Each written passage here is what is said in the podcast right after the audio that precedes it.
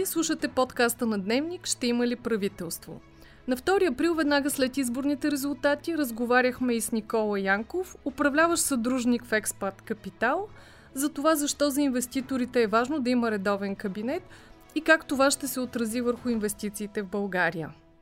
Ключа към управлението на държавата стои в е, коалиция. Аз ще използвам тази дума, защото някакси изморих се да се опитвам да, да боядисвам. Обединение, комбинация. Да маскираме по някакъв друг начин, презентирам идеята да се управлява в е, един парламент с подкрепата от основните парламентарни сили. Това се казва управляваща коалиция в нормалните държави. Тук разбира се, когато си наричал някой измамник, крадец, престъпник, лъжец, корумпиран и еди какви си там други епитети, няма как да следнеш на масата и да преговаряш същия този човек за управление веднага днес, но така да кажеш, това е което трябва да се направи, защото държавата има и обществото като цяло а, има важни приоритети, които трябва да бъдат а, постигнати или най-малкото да бъдат гонени като задачи.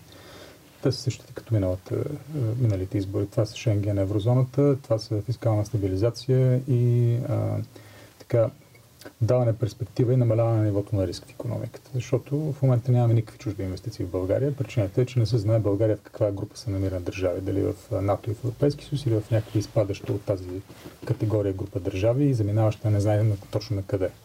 Президент Радев, разбира се, е много ясен в това отношение. Той отлага с служебното си правителство с решението, което взе през последните няколко месеца, отложи не, за неопределен срок практически членството на България в еврозоната едностранно, без мандат, без дебат. Между другото, Ясен Василев направи същото нещо, когато беше финансов служебен министр преди две години. Пак за служебното правителство на Радев, нали? Разбира се. Тук бих опонирал, защото според мен това, което стана е по-скоро Европейския съюз каза няма да ви приемем, но не искаме да ви унижаваме. Това е- Кажете, е... че вие се оттеглите. Това са градски легенди, според мен. Аз имам друга информация, но да, в крайна краища важното е това какво ние казваме. Публично, ясно. Така. Така че от тази гледна точка аз като, като предприемач не съм доволен от, от тази политика на българското сегашно правителство. И като казвам аз, имам предвид по-скоро а, всички подобни хора, които рискуват парите си да изграждат бизнес, да наймат хора и да поемат риск в живота си с цел един ден а, това нещо да има някакъв смисъл. Минали път говорихме, че големия риск пред държавата е да пропуснем шанса за европейска интеграция, економическа и политическа, защото това, освен всичко останало, което ще доведе като улеснение за гражданите на държавата ни, ще доведе до а, силно поскъпване на активите. Тоест ние всички ще забогатеем и хората, които са предприемачи и собственици на бизнеси, ще, ще видят някакъв смисъл от това нещо директно, веднага в оценката на своите компании, които ще могат да продадат по-скъпо в пъти.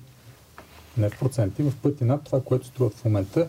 В перспективата ние да се движим към ситуация на Сърбия, Македония и Босна, където се движи България в момента, в другата посока.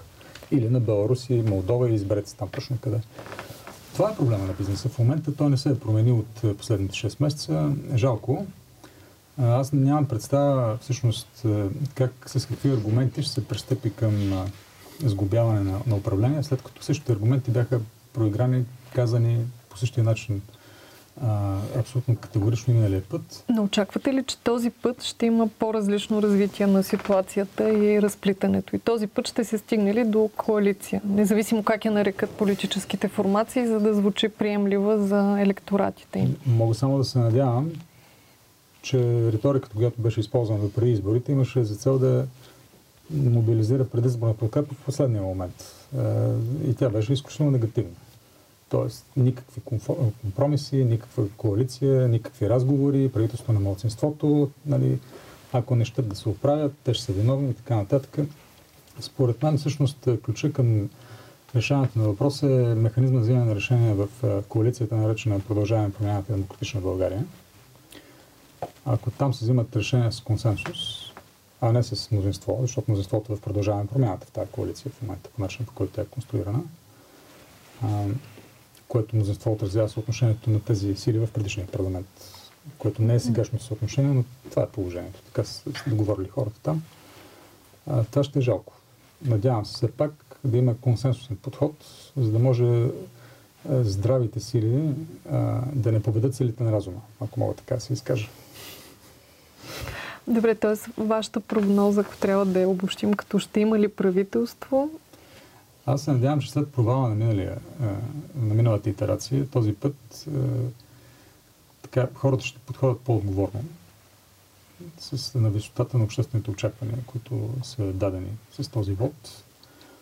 Виждате, че въпреки всичко гет не изчезва от пейзажа, политическия пейзаж на България. Каквото и да си говорим, има една стабилна така, част от българския електорат, която гласува за тази партия и тя няма да изчезне.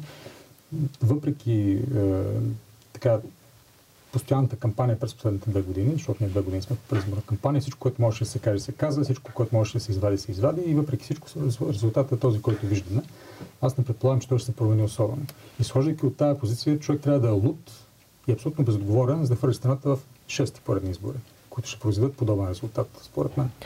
от гледна точка на това дали едно правителство е експертно или не, винаги хората, които участват в него, имат конкретен политически мандат и те очакват политическа подкрепа. Ако я няма, аз, примерно, не мога да си представя, че някой състоятелен човек с достатъчно капацитет, възможности и енергия да участва в такъв проект, би се съгласил да участва в едно такова правителство, ако няма гарантирана политическа подкрепа от първите две коалиции, което значи мнозинство в българския парламент, за да извърши задачите, които иска да извърши.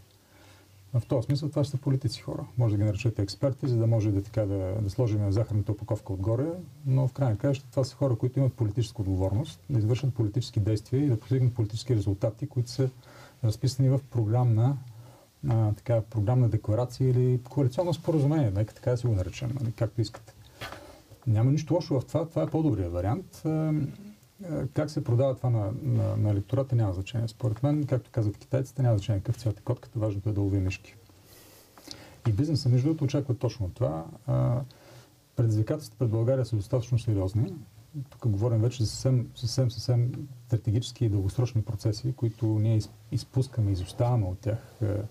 А, така, залагаме на, на карта бъдещето на, на следващото поколение българи.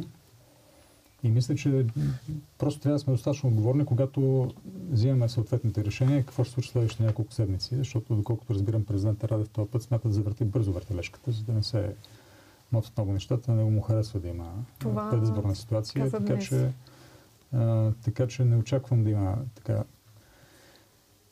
компромиси в това отношение от негова страна.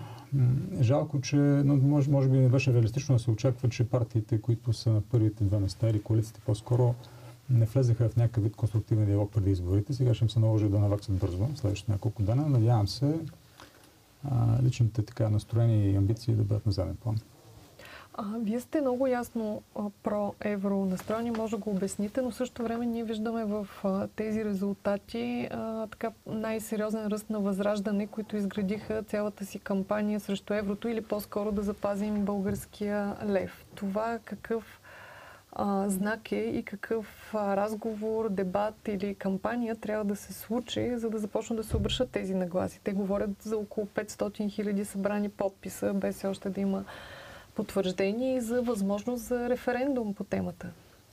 Възраждане са едни ефективни продавачи на, така, на омраза и на, на проблеми. А, в ситуацията, в която се намират повечето български гласоподаватели, това очевидно хваща да киш а, за съжаление, а, много хора се чувстват загубени в тази а, така какафония. Те не могат да разберат къде е правилното, къде е грешното решение.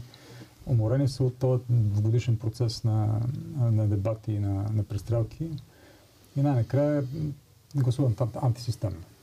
Възраждане са антисистемна партия. Те всъщност обират антисистемния да, вод, независимо от къде идва той. Не се появява друг, който да успее да продаде по-добре другата идея. Това е Или защото, да я направи водеща защото кампанията си. водещите, така да ги наречем, печелящите първата и втората коалиция в момента, се страхуват да не загубят периферията. И това, е, това се чувства много, много далече. Те не смеят по никакъв начин да засегнат темата за еврозоната, по никакъв начин така не, не смеят да, да вземат категорични позиции, антирусия и така нататък. Даже някои от тях са известни с тезата, че геополитиката не е място в предизборната кампания. Знаете. Така че е, това е жалко, за съжаление, но в крайна... И това допълнително обърква между електората, защото липсата на, на ясна риторика от, е, от политическите лидери на тези формации, на тези теми, създават вакуум, в който влиза възраждане. Възраждане, между другото, не са а, безобидна партия. Те повдигат въпроси, които а, отдавна вълнуват част от българските е, избиратели. Например, че България се третира, според възраждане, разбира се, риториката там е така, че България се третира като периферна територия, няма да използвам дума колония и така нататък, която те обичат да, да споменават. населена от не много умни хора, а, които, нали, която трябва да изпълнява някакви задачи, нареждания и така нататък от чужди сили. А, тази риторика не е безобидна и тя трябва да бъде контрирана активно в а, професионален дебат, който обаче няма кой да, да поеме. Защото на срещна страна бяга от него, страхувайки се, че ако участва в този дебат, ще загуби меката периферия. Това е проблема с а, партиите, които отказват да, да атакуват възраждане, ако щете, и така някакси го, и ги игнорират. Това създава територия, в която възраждане се позиционира. Надявам се, разбира се, и те да го разбират, че този проблем няма да изчезне, той става постепенно все по-голям. Разбира се, има някакъв, някаква горна граница на, на, на тази територия, в която възраждане ще се намести, но във всеки случай следващия избор няма да направят нищо по-добро. Какви са извън отлагането на влизането в еврозоната другите економически рискове и кои показатели да следят нашите читатели и зрители за това какво се случва и може би все пак и да кажем и от какъв тип финансов министр би имало нужда в следващото правителство, ако продуктът е ясен. Да добавя само към предишната тема, че нито един нормален професионалист няма да се навие да участва в правителство, което има хоризонт до октомври такива хора не съществуват. Те са, ние не искаме такива хора да влизат, поне аз не бих да. желал. Тоест продукта трябва да е поне с Такива хора да се появяват да. в управлението на държавата, защото това е несериозно. А, това управление трябва да бъде редовно. То не трябва да бъде временно, не трябва да бъде а, с ограничен мандат, защото няма причина да бъде такова. Е, задачите, които стоят пред България, изискват многогодишно упражнение. Включително теми като Шенген, включително теми като съдебната реформа, те не могат да бъдат решени в никакъв случай до октомври месец а, трябва да има фискална политика, която да е стабилна през годините напред. Тоест не да се правят по три пъти бюджети в годината и да се правят заявки за поредното разхвърляне на милиарди левове без някаква конкретна обществена цел, нали, заложена за постигане. А, това изисква години. Това изисква един мандат. И няма, забележете, няма никаква причина, абсолютно никаква причина няма да, да се говори за кратък предсрочен мандат на това правителство, до еди кога си. Няма причина да бъде така. Всъщност аз съм убеден и смятам, че хората, които познавам, мислят по същия начин, че едно правителство, което успешно изпълни важните приоритети пред държавата, включително Шенген и еврозоната, и докара достатъчно чужди инвеститори, които ще предизвикат економически растеж, стабилизация на на доходите и растеж всъщност и на доходите по тази работа в, България, ще бъде успешно и ще предизвика подкрепа в електората за още един мандат след това. Да ви помоля само за едно уточнение. Има ли интерес от чужди инвеститори? Защото знаем, че периодът е доста по-дълъг. Дори сега да има правителство, кога ще се могат да се върнат инвестиции? Колко време ще им трябва, за да се убедят? Да, в момента, в който разберем, че това, това правителство ще изкара повече от 6 месеца, да. разбира се. Ако не, се отлага. Това не, че няма никакъв смисъл. Вие, когато говорите, че това правителство с мандат до общинските избори, вие автоматично го пропелирате да, и създавате да, не винаги е сигурно, че ще изкара но, повече но от 6 месеца, както беше от, от самото да. начало трябва да бъде, че това правителство трябва да има стабилно мнозинство с а, много ясно договорени приоритети. Между другото, ако погледнем поне на, на, на думи, а, заявените приоритети в предизборната кампания на, на водещите две политически сили в парламента, те се препокриват на 95%. Аз всъщност не мога да намеря разлики в момента, в това студио поне.